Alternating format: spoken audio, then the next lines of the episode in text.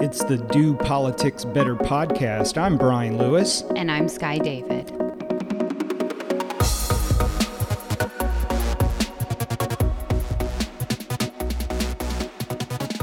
So last week we came in happy as could be. There was a budget deal. They were going to the governor. Everybody is ready to celebrate a budget so much optimism from legislators yeah. and staff. Us. Us. Yep. Then past us, so optimistic. So we're recording on Thursday afternoon. Seems like yesterday there was a cloud over the General Assembly. Talking to other lobbyists, talking to legislators, all that optimism, no more. Yeah, kind of fluttered. So the rumor is, of course, this is all being you know, behind closed doors, private documents, embargoed documents.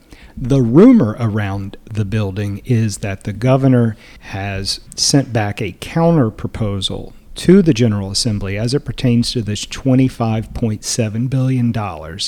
And he is asking for an additional $3 billion. I don't know if that, that's in appropriations that he wants or they're factoring in maybe he wants some of those tax cuts to come off the table. I think at the end of last week, we were hearing from staffers, folks who are in the room saying, I think in a couple of weeks we'll have a budget. We're looking at like a two week timeline. Like this week, there would be some negotiations, and next week, we would have a budget on the floor of both chambers. That's just not looking like it's going to be the case at this point. We did see a little action today that makes it seem like Plan B could be in effect as well. Yeah, a lot of movement coming out of the corner offices, specifically on the House side. We saw some Democrats must have been huddled up with the Speaker. I assume they're talking budget. Backing up to Tuesday, Dawn Vaughan at the News and Observer tweeted out some video footage of what looked like an impromptu press conference. I don't know what it was, but Governor Cooper was out what looked to be Bicentennial Mall. I'm not sure where he was, but he said the two words that kind of sent a sense of dread through the General Assembly. Those words are Medicaid, Medicaid expansion. expansion. Yeah. So I just don't see that as a really a, a viable negotiating point. We have heard in some media reports that Senator Berger is open to talking about some form of health care expansion, but the words Medicaid expansion are really fighting words, it seems. So I see your point here, but I do think that because there have been so many people, and including people in leadership on the Senate side who've said he's open to that, but what open to it means is up for interpretation, I would say. And it's important to remember that there were those little jumps in the House and the Senate budget, like expanding Medicaid for women who have just had a child and making that a longer period, I think up to a year. And so that is an expansion of a Medicaid program. Is that Medicaid expansion? No, but it is an expansion. Senator Hise has always said he's willing to talk about those with disabilities, mm-hmm. he's willing to expand it there. I think the sticking point is working North Carolinians, essentially the state being the healthcare provider for those low income jobs. This week we saw a viral video that came out of North Carolina, one of our state house members who recently announced he's running for Congress. Representative Charles Graham did his initial campaign announcement video, and it was very well done and very well received on Twitter, social media. I saw that had over 5 million views as of this morning, and I saw that there were celebrities tweeting it out. Representative Graham is a conservative Democrat in the General Assembly, particularly on some social issues, HB2 being one of them. That's the bathroom bill. He's been a conservative vote on some abortion bills, and he has voted for the budget. Representative Graham is a Lumbee Indian Uh, he his district is down in Robeson County. He's a former educator, a very very nice guy. I have always enjoyed working with him and talking with him. And he announced this year that he wants to challenge Congressman Dan Bishop, who also used to serve in the House, who is now the congressman for the 9th District.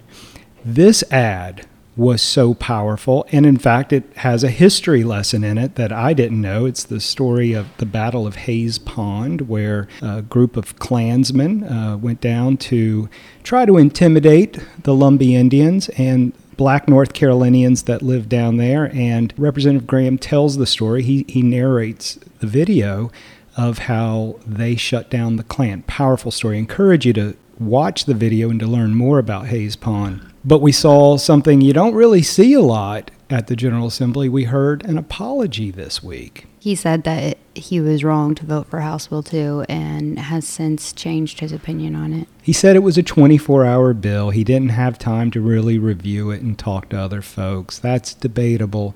It'll be interesting to see how this plays out. If there is a Democratic primary, I'm sure we will see this issue come up. But right now, this ad is has really sent a shot uh, across the country. With that vote, I mean, we've heard from other folks in his area, Senator Britt, Representative Jones.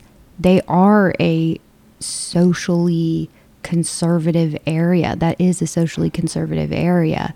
So him voting for House Bill 2 isn't that surprising if you think about his constituency. But if you're running in a congressional district, your constituency changes and you're running in a Democratic primary, yeah.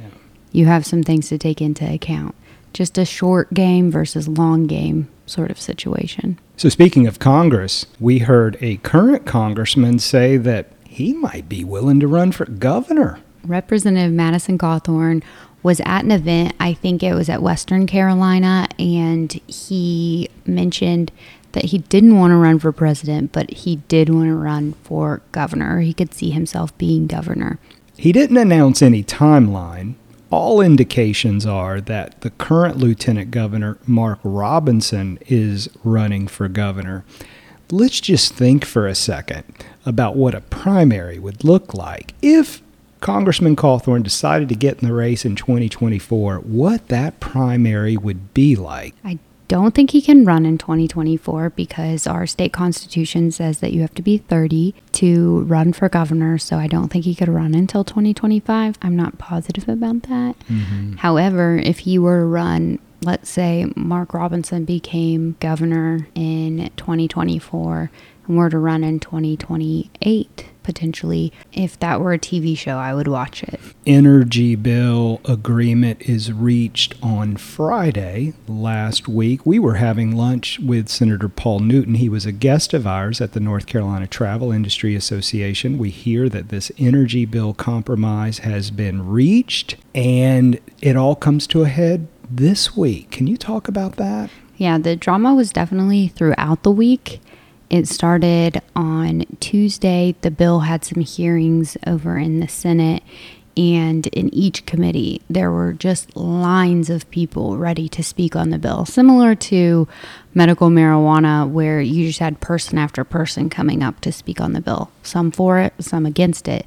But what's interesting was that there was this opposition to the final version of the bill when the governor signed off on this. And it was a compromise bill between the governor, Berger, and Moore. So, what does the bill do? The bill sets out a plan to have Duke Energy achieve net zero greenhouse gas emissions by 2050.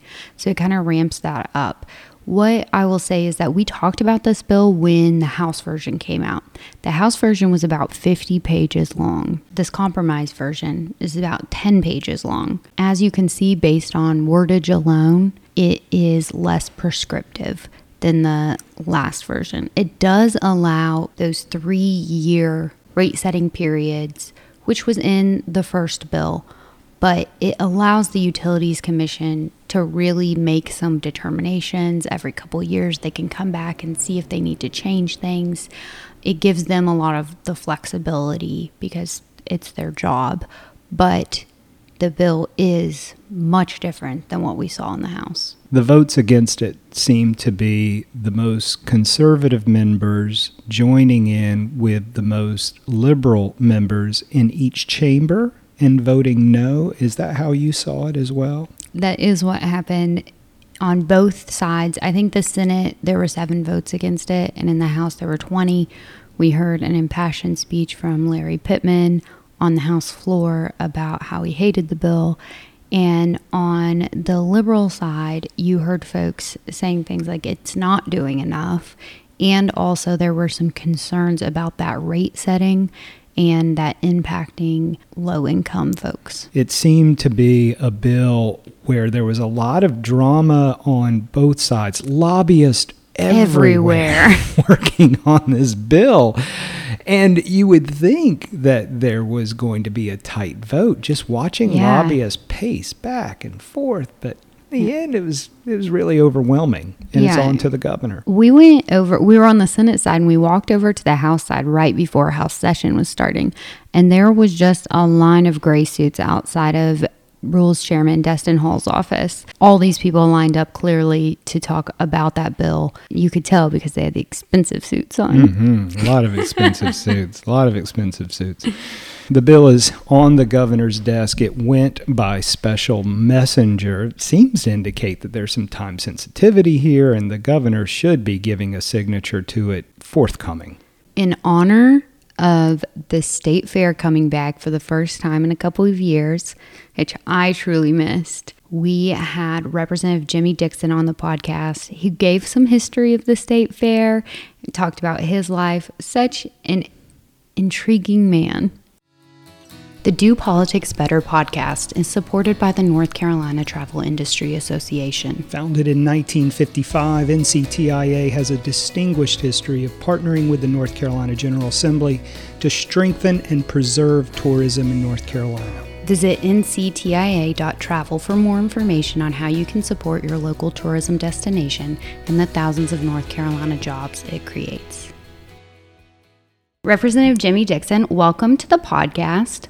If you could just start us off, tell us about your district. What do you think makes your district special? Where is it? I appreciate being with you, and I love your logo, Do Politics Better. That's certainly a, a thing that I could support. We do have room for improvement, just a little bit of. We're not quite perfect yet.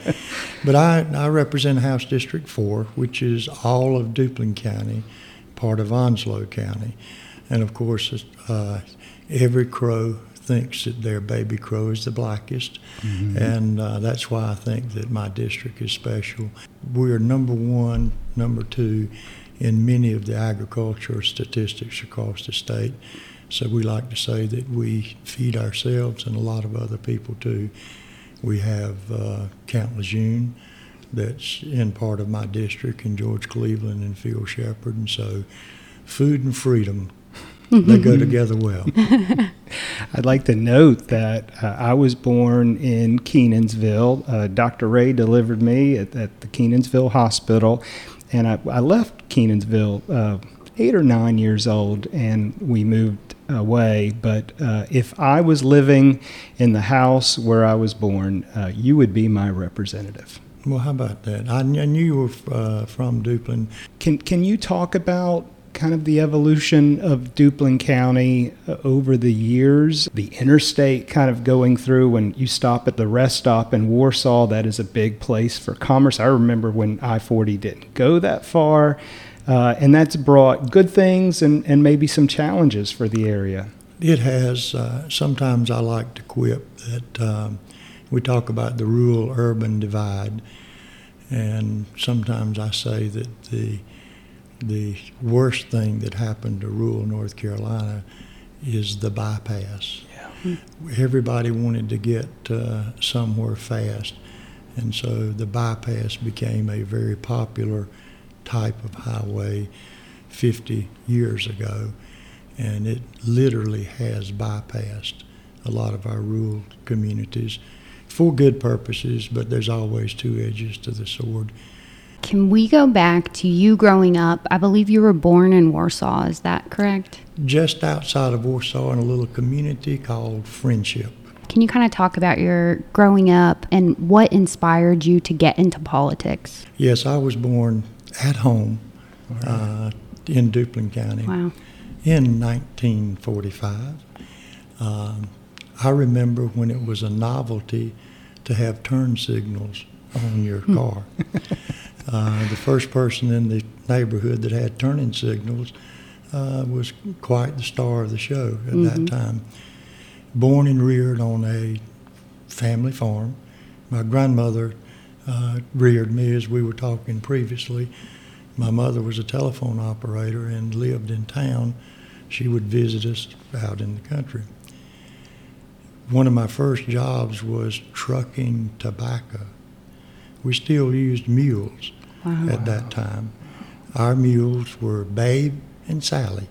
Hmm. And we had a horse and another mule that was a team, Champ and Dinah. Our dog was Big Boy. and so I I go pretty pretty far back. As far as the reason I'm in politics, I got angry. Anger is not a good reason to do anything, and so my anger soon turned into concern.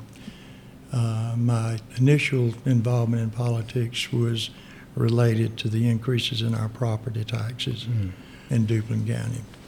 And so I found myself back in 1998, 99, 2000, encouraging my children to get as good an education as they could and get out of Duplin County. Hmm. And one morning I met a gentleman in my mirror in the bathroom. Hmm. and I said to myself, What in the world are you doing? You went to school, you were born and reared in Duplin County. You love this county, and here you are trying to get your children to move out of the county. it was because of the good people of Duplin County providing you with a football uniform to play at James Kenan and win a state championship and get a scholarship to Wake Forest, Wow. which is probably the only reason that you got a college education. So quit bitching, shut up, or get involved. Mm-hmm. So I got involved. Wow. What a cool story. Can you talk a little bit about your career in farming? Certainly, as I said before, we grew up on a small family farm. We had about three and a half acres of tobacco. Cucumbers, peppers, and vegetables was our mainstay. My first floor speech in the General Assembly, after about two months, uh, I informed my colleagues that the people in Duplin County had sent me to Raleigh to inform our urban friends that food did not come from the grocery store. Interestingly enough, I got some strange looks like, what in the world have they sent up here to make such a foolish statement as that? And then, Sky, over the next three or four weeks, many of the representatives came up to me and said, You know, Jimmy, I've thought about your statement. We really don't think enough about our food supply because we've been so good at it. Mm-hmm. Everybody believes that tomorrow's dinner is on the grocery store shelves today. And so that's been sort of a byword or a catchword for me. And it's been very good so far. And I look forward to a few more years of that. And you're known for taking representatives to your district and explaining to them. I, I know you've done some tours, I've seen your social media. You being an ambassador for rural North Carolina has opened some eyes. I've talked to some legislators and they appreciate just kind of understanding the process. I think we take for granted every morning that you know, four strips of bacon land on our plate, but we don't know exactly where that started. Exactly. And a couple of years ago, we put together a farm tour. I think we had, I believe it was 32 or 36 uh, representatives that went down, and we, we took them right into the facility. Interestingly enough, one of the one of the first and most interesting questions that I had when we visited one of the swine farms took them right up next to the lagoon. Uh, a legislator from the urban area said, Where's all the flies? and where's this odor I keep hearing about? Now, having said that, there is, there are certain conditions around livestock farming that are, that are not pleasant. But I always try to get people to contrast what they think those are Mm-hmm. with how breakfast smells. And there's a little bit of, uh, of difference there. So it was a very, very successful tour. People saw live little poults, two day old chickens, for the first time they'd ever seen them. 12,000 in one house. And they were very, very interested in it. We got a lot of good comments. We often hear about the rural urban divide in a lot of different areas. In agriculture, that is the truth. Our urban friends who pay so much of our property taxes, so much of our income taxes, that we're able in urban, in rural areas to benefit from the revenue produced in our urban areas. But they don't know where their food comes from. And unfortunately, in the past decade and a half or two decades, certain trial lawyers from out of state have found lucrative opportunities in misrepresenting the agriculture community. And we can feed America, we can feed North Carolina, but we can't do it from the courtroom. So that's been another theme of mine, is to try to introduce urban folks to the reality of what farming is all about. I won't call the name of the senator, but back when he was in the House, he really wanted to be on the Agriculture Committee. And uh, he was, well, I shouldn't say this, you might identify him. He was a diamond salesman from New York. And one day, just joking, uh, I told the committee, such and such is here, a new member of our committee, uh, two weeks ago, I gave him some Cheerios and told him that they were donut seed. and everybody laughed. And then, of course, the punchline is that's not really the funny thing. He went home and planted them. and that made him so mad. He, he wouldn't speak to me for about three or four weeks. I said, "Man, I was joking. It was just it was just a joke." But really, folks in urban areas, they they really don't know where peanuts come from That's right. uh, particularly in bacon and livestock products. And so we've got many opportunities to mesh and learn more about each other. Yeah. So, along those same lines, what is coming up is the state fair, and that is really a showcase of North Carolina agriculture. Can you talk about what you think that the state fair means to North Carolina and maybe what your favorite part is? Well, you know, the state fair goes back to 1853, I didn't know that. and it was the North Carolina Agriculture Society that started the first North Carolina State Fair. It, the, the mission statement of, of the fair is interesting. They operate those facilities out there as a tool to introduce people to the goods and services from the agriculture community to people all across North Carolina. Um, the, it, it, is, it is an opportunity to showcase uh, the different products, the contests that they have. Um, is I've forgotten now how many different things that people compete for blue ribbons and so forth. I think it's over 200 Wow. from the biggest pumpkin to the sweetest apples. Um, and they have committees that judge those things. Interestingly enough, since 2015, they've given out over $300,000 worth of scholarships Wow. for young people who want to major uh, in agriculture. So it's 11 days of excitement and fun and rides and food and gives people an opportunity to socialize and come out. I hope that the focus continues to be on bringing our urban and our rural folks together with a better understanding of how we farm today. We don't do it with mules anymore. We're very high tech. We have combines that will turn themselves around when they get at the end of the row. We have programs in these combines so that when I'm picking corn, the computer system monitors my yield, sends it to the satellite, comes back to the program. So as I go back next year to fertilize on certain parts of the field, the equipment changes itself to automatically put more or less so that we're most efficient in the way that we fertilize and provide the nutrients for our crop.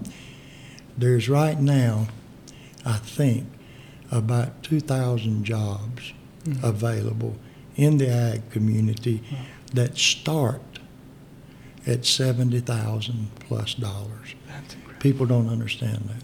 Wow. Yeah, I didn't know that. I notice you use uh, rural urban divide. I don't hear you say necessarily Democrat Republican divide. And where I'm going with this is um, Duplin County, in particular, has a long history of having leadership in the agriculture uh, committees at the General Assembly. Senator Charlie Albertson from Duplin County. Can you talk a little bit about that? And I, I know you have a friendship with Senator Albertson that continues to this day. Yeah, Charlie and I go way, way back. He's a couple of few years older than I am. The singing senator. Yeah. He was born and reared on a farm also, and was very, very good. As was Russell Tucker. That's right. Russell Tucker was the representative for that district prior to the time that, that I came up. Both of them are still active. Both of them still support the agriculture uh, community in Duplin County and, and elsewhere. And so they sort of set the stage. I personally believe that the agriculture community now, and I've been told, has the best representation that it's ever had Yes. in the General Assembly. Senator Jackson and I have worked well together. Uh, we've had very few hiccups. He is a first generation, very successful farmer. He and uh, Debbie, his wife, have a very good farming operation.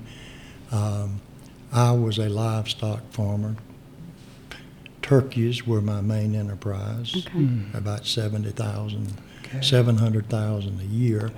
And so Brent and I had dirt under our fingernails and sometimes under our toenails. Back during some of the heated uh, legislation that we passed trying to maintain and improve our right to farm laws, it was uh, it was pretty uh, pretty tough, and some of the issues were pretty put a pretty good strain on you. And one day, somebody asked me in a pretty difficult time, Jimmy, why are you involved in this? Why are you getting and, and putting energy and effort in this? And I said, I'm not putting into it, it is in me. And it's in Senator Jackson and other people in the General Assembly, William Brisson, That's right. Mm-hmm. uh, Larry Strickland. Uh, so we have a very good relationship with agriculture in the General Assembly. And when you talk about Steve Troxler, Jim right. Graham, Jim Graham set the table. Steve Troxler took it to an entirely different level. Um, and we're known nationally for our expertise in agriculture. Much of that is, can be attributed to uh, Steve Troxler and Hmm. the folks that he works with. What is your favorite part of serving in the House? Obviously, the standard answer, which happens to be the truth, is the people. Yeah. And a while ago, Brian, you were talking about Democrat and Republican. You know, a box of cornflakes um, doesn't care whether it's a Democrat or Republican that buys it. You know, uh, it's sort of like uh, Chet Atkins said one time. You know, a good song don't care who sings it, and uh, good farming practices, good food, really doesn't care who eats it. And so, I I don't spend a lot of time trying to identify differences between uh, Republicans, Democrat when it comes to to food, and uh, I've I've never been able to detect the difference between a child crying, whether their parents are Democrat or Republican, and that's what it's all about, is the next generation, and if we thought about that more, I think we would do politics better. I want to back up a little bit. You talked about your football career. You went to Wake Forest on a scholarship. Was it your plan to return to Duplin County and go into agriculture? Absolutely not. I, I remember when I was fortunate enough to get a scholarship to Wake Forest during the Brian Piccolo era. Oh, Brian's song, great. Um, Gale Sayers too. Uh, he he went on to play with the Chicago Bears with Gale Sayers. Yeah, yeah. A, a, nice movie, Brian Brian's song. uh, I would like to say that during the time I was there, we did beat Carolina three years in a row. There you go. So um, no, I told my grandmother. I said, Granny, uh, probably won't be coming back to the farm. Mm. And so I was fortunate enough to graduate from Wake Forest. Uh, took a job teaching and coaching uh, for a couple of three years, and then the the call came, uh, and I found my way back to the farm, and I'm glad I did. It's been a it's been a very good life for me, and um, I did what I said I was not going to do when I went back into the livestock business in Duplin County. We ended up growing about 700,000 heavy toms a year.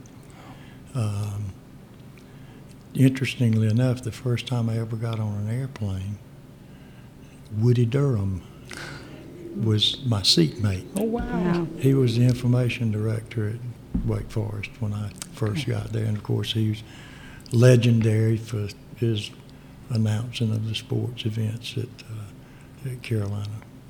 Any ambivalence about going to Wake Forest? And the reason I ask is because our family, we're all NC State fans because of NC State's connection to the agriculture community in Duplin County. Well, uh, no, I, I, I had never traveled very far Okay. out of Duplin County before I graduated from high school. I don't think I was prepared for the big university. I think it, when I went to Wake Forest, I think everything combined, law school, undergraduate, and graduate school, I think it was about 3,200. Oh wow. And so it was a small uh, setting. Professors and students got along well together. That was compatible uh, with my fear of uh, uptown. Yeah, yeah. What position did you play in football? I was quarterback in high school. Oh wow. We won the state championship in 1960. We beat NCSD, the School for the Deaf and Dumb, Okay. 13 to 12 Yeah. in Morganton. Okay. four degrees at the beginning of the game, two degrees at the end of the game. Ooh. And I've got some scars in certain places that I won't mention Okay. in this. They had little ridges on the field, and it was like glass. If you got tackled wrong, it produced uh, some scar tissue. Yeah, yeah. For our listeners, can you explain the uh, importance of the agriculture committee in the General Assembly and your chairmanship of that committee? Exactly, your kind of seems intuitive, but your your what your purview and your scope. What bills go through your committee? Well, anything, anything, of course, related to agriculture. You know, there's a little bit of difference in the House and the Senate. The Senate is ag and environment. Mm-hmm. I've been lobbying for a few years to do the same thing in the House, but we haven't done it. The the Agriculture Committee, the most important thing is policy, particularly related to our right farm laws um, that are necessary in order to continue to have a good, economical, safe, sustainable supply of food. So anything that has to do with policy comes to the uh, Agriculture Committee. Senator Jackson always starts the Farm Act in the Senate. I've always yielded to him. Uh, he has uh, some additional staff and so forth. So we have an agreement. He and he does it in a very excellent manner. He starts the Farm Act, and we usually try to keep it to no more than 12 issues. People are getting a little bit um, not in favor of huge omnibus bills. They get uh, too complicated. But the work that we've done, when I came to the General Assembly, it was illegal to haul two round bales of hay side by side on a trailer. Really? And so, from something that simple all the way to the amount of money that a plaintiff can get on punitive damages, which is very, very complicated. Yeah. From the simplest, something as simple as the size of a road sign that advertises own farm, pick your own Yeah. strawberries and stuff like that. We changed the law so that they could put a bigger sign up. Okay. What do you think the number one challenge moving forward for our number one industry in North Carolina is? What's the thing that keeps you up at night when you think about the agriculture community? Um, biased courtrooms Okay. with urban juries Yeah. that do not understand. Uh, these decisions can affect uh, family farmers all across the state of North Carolina. We don't want special treatment. We want fair treatment. The weather's always going to be too hot, too cold, too wet, or too dry. Yeah. It is regulations and the changing of the goal line as far as agriculture policy is concerned that stands the chance of being our greatest challenge. Yeah. I worked on a farm in southern Wake County, grew up uh, in high school, middle school here, and I remember the, the gentleman I worked for said that as a farmer of chrysanthemums, he, he had to work in balance with the land, and that he was he didn't consider himself an environmentalist, but he said in practicality he was because he knew that if this was going to be a sustainable farm, he had to be in balance. You can't you can't overdo it, right? And and I don't think a lot of folks realize that. They don't. It's it's it is miraculous. I remember my first introduction to agriculture. My grand my grandmother reared me, and during the wintertime, she would take little styrofoam cups, and she would put various seeds in it to grow and incubate in the house so that she could put them out in the yard in the spring. And she would always call me and say, "You see how the ground is?" Bu-? And I thought it was fascinating to see that dormant seed put into moist ground and then start growing. It was fascinating to me, and I remain fascinated at what a magnificent creation this planet Earth is, and how the necessary elements are there to sustain ourselves and other people also. Our society is so polarized right now. If you could change one thing, if you had a magic wand to change one thing in our politics, what would it be? I would push a button that would take the biased media and make them unbiased. Because the majority of the people get their information from someone else. And I believe when I was growing up and I would watch Walter Cronkite, he was not perfect, other media was not perfect. I believe that the media should report the news, but they produce it now. Mm-hmm. And there's a difference between producing the news and reporting the news. I think an unbiased, free press would improve everything, including politics. I get my news from Twitter. I don't think that's biased. no. I've, I've, you know, uh, recently uh, I've quit watching national TV as much as I used to. I've actually found that the best place to get news is from the King James Version of the Bible. I hear you. I thought you were gonna say like a diner in the morning. yeah, where yes. you go and you get you, you, get the town news there. Oh, yeah. That's that's that's a good place, and I hope the breakfast clubs and the, the diners uh, stay in business. But uh, that's the one thing I would change. And we just we we paint each other so differently than we are. Yeah. We don't know enough about each other. In the General Assembly, that was one reason for the farm tours. Yeah. And uh, as I've gotten to know members from both sides of the aisle, we have much more commonality than we do differences. We need to find, and you and I have had this conversation before. I mean, look how divisive we are sometimes on K 12 education. That's right. Uh, I'll tell you a story. We were small family farmers. My grandmother supervised putting corn into the barn every year. We gathered mm. our corn by hand. We had three different kinds of corn that we put in the barn. We had one corn that we fed to the livestock. The other corn we took to the mill on Saturdays to produce cash to buy store bought groceries with. The other corner had the seed corn in it.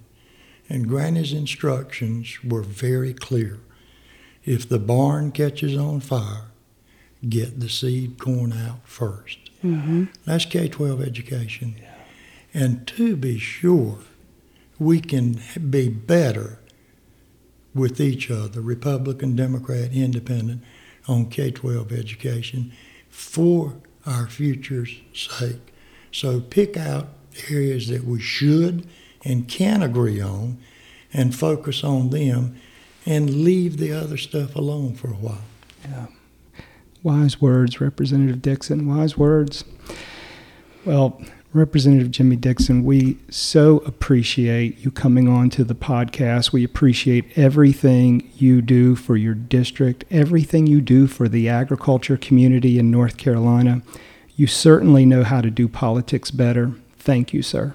Well, it's been my pleasure, uh, Ryan and Scott, to be with you, and I, I pray that the Lord will bless your efforts extremely well.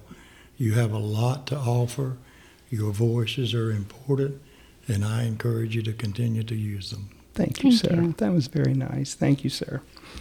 The Do Politics Better podcast is sponsored by the North Carolina Beer and Wine Wholesalers Association. Beer and wine distributors in North Carolina are family owned companies that directly employ more than 5,600 men and women across the state. The North Carolina Beer and Wine Wholesalers Association works with the General Assembly to develop alcohol policies that ensure fairness in a competitive marketplace and promote responsible behavior. Visit the North Carolina Beer and Wine Wholesalers Association at ncbeerwine.com for more information. I could have talked to Representative Dixon for hours what a fun interview that was. And I think we should let listeners know how this podcast interview came to be. We were walking out of a committee room and we ran into Representative Dixon and he approached us and said, When are y'all going to have someone on the podcast who knows about food? And Brian said to him, Will you come on the podcast? And he said, Does a cat have a butt? and that's how it happened. We were shocked that he listened to the podcast, to be honest. Yeah. So, one of the facts about Representative Dixon is that he commutes back to Duplin County every single day. And he informed us that he listens to the podcast every week and he enjoys it and we were just so tickled of that conversation, but also very honored that he wanted to come on to the podcast and share his story. And he has a very compelling story, and he is such a kind, man who knows a lot about agriculture, I might add. Mm-hmm. We had some sad news this week, Skye. Representative Dana Bumgardner passed away on Saturday. Just really short stint with brain cancer. Yeah. And I think he deteriorated pretty quickly and just a really sad time. We've had a couple sitting members pass away this year, so it has been somber. Yeah. Representative Bumgardner represented uh, part of Gaston County. He was a very kind man. I had the pleasure a few years ago of having dinner with Representative Bumgardner, and he was so kind, so nice, so thoughtful. I really got to know him in that dinner, and I know he means a lot to the citizens of Gaston County. He was certainly well respected in his caucus. And I think without a doubt, anyone who interacted with him in the General Assembly on either side of the aisle would say that he was a gentleman who treated them with respect, and we are sorry for his loss. He will be missed. Tweet of the week? Tweet of the week. Are you going to do the jingle? Oh, yeah. Tweet of the week. Tweet of the week. All right, the tweet of the week this week, since we had Representative Dixon on the podcast, today in on the house floor when they were discussing the energy bill. Representative dixon got up and spoke and said first the tweet came from travis fain quoting representative dixon on the energy bill. Quote i remember the day we got electricity in granny's house. I was four years old. We had two light bulbs and she better not catch both of them on at the same time. I should just say today's house debate there were plenty of things that could be quoted Plenty. There was some words exchanged referencing a press conference that was this morning by the Freedom Caucus and some allegations of some voter irregularities. And there seemed to be this implication that uh, maybe Durham wasn't uh, up to snuff. And it got a little heated. And one of the legislators who stood up as some of the words were crisscrossing over the chamber was Representative Jimmy Dixon, who asked that we adhere to our rules, specifically on civility. And it was much appreciated. Of course, also Minority Leader Robert Reives also stood up with Representative Dixon right after he spoke and echoed those comments. It was um, well taken, well needed, and I think the Speaker of the House, Tim Moore, who also made some references to the recent death of, of Representative Bumgardner, uh, trying to lower the temperature. Even though there were some sharp words today on the House floor, that was not the case on Tuesday night, right outside the General Assembly. We had our first ever Do Politics Better kickball game. So much fun. It was a blast. I told you, it was more fun than I expected. We had such a good time, a great turnout, and just a really fun game. Yeah, bipartisan, bicameral.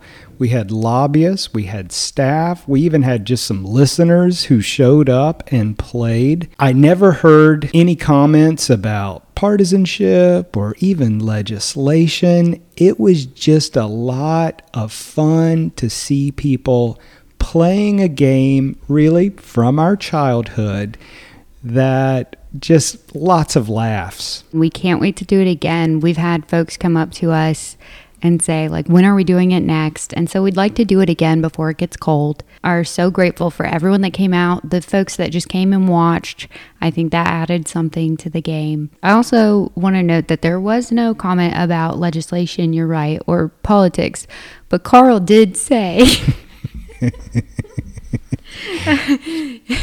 it's not the tweet of the week, but maybe the quote of the week. We said, Carl, explain the rules. Yeah. So Carl, Carl Gilmore, who you know, if you listen to the podcast, you know we love Carl Gilmore. He is the legislative staffer for Representative Kelly Hastings, and just a, a kickball beast. And so Carl wants to explain the rules to everyone, and he starts off by saying, "Okay, first rule is we start at zero to zero. and then goes into I think women should be able to steal bases. Yeah. Like you're done, Carl. yeah.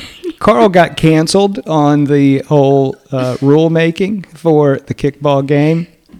but he was a treat to watch. And we have photographs on our Twitter. If you even go to the New Frame Facebook page, we did for about 30 minutes do a live uh, Facebook video, and you can see some of the some of the athleticism out there. But Carl was was just so fun. Representative Allison Dahle was great. She started the game by kicking the ball and then falling and then crawling to first base. That was fun. Yeah, it felt like it was not going to bode well for the rest of the game. Like, oh no, the first batter goes down. We're going to have a lot of injuries, but we didn't. Yeah, yeah. John Bell, Majority Leader John Bell, he's he's out there in, in some very colorful shorts. Uh, Senator Johnson uh, is is just a beast, of course, and and Actually, Senator Lazzara was quite scrappy. Representative Charlie Miller. Yeah. I mean, anything that came his way, it was caught. He was turning double plays. No one was hustling like Warren Daniel, though. Senator Warren Daniel, that's right. He and his wife Lydia, Yeah. so competitive. Lydia's good. Lydia is good. And uh, watching Senator Daniel dive, I mean, face plant, trying to catch balls was just a treat. I won't say that I saw him limping yesterday, but somebody might have seen him limping. Yeah. So we want more of this. We've been talking to House Majority Leader John Bell, who, by the way, really got a lot of legislators there. He sent some emails out, and we want to make this a regular thing. I think we need more of it. I agree. Not to say that we're fixing politics, but you know, Yeah. but you know, it certainly doesn't hurt. it does not. Got to plan another one, and we'll make the announcement on the podcast. I think that's all she wrote for this week. We will be back next week, hopefully, with some uplifting news about the budget. And until then, feel free to like, share, and subscribe to this podcast wherever you're listening to it at. Have a great week next week. We will be talking more about the state fair next week, we're sure of it. And remember, while you're out and about, to do politics better. Our state fair is a great state fair. Don't miss it, don't even delay. It's dollars to donuts that our state fair is the best state fair in our state.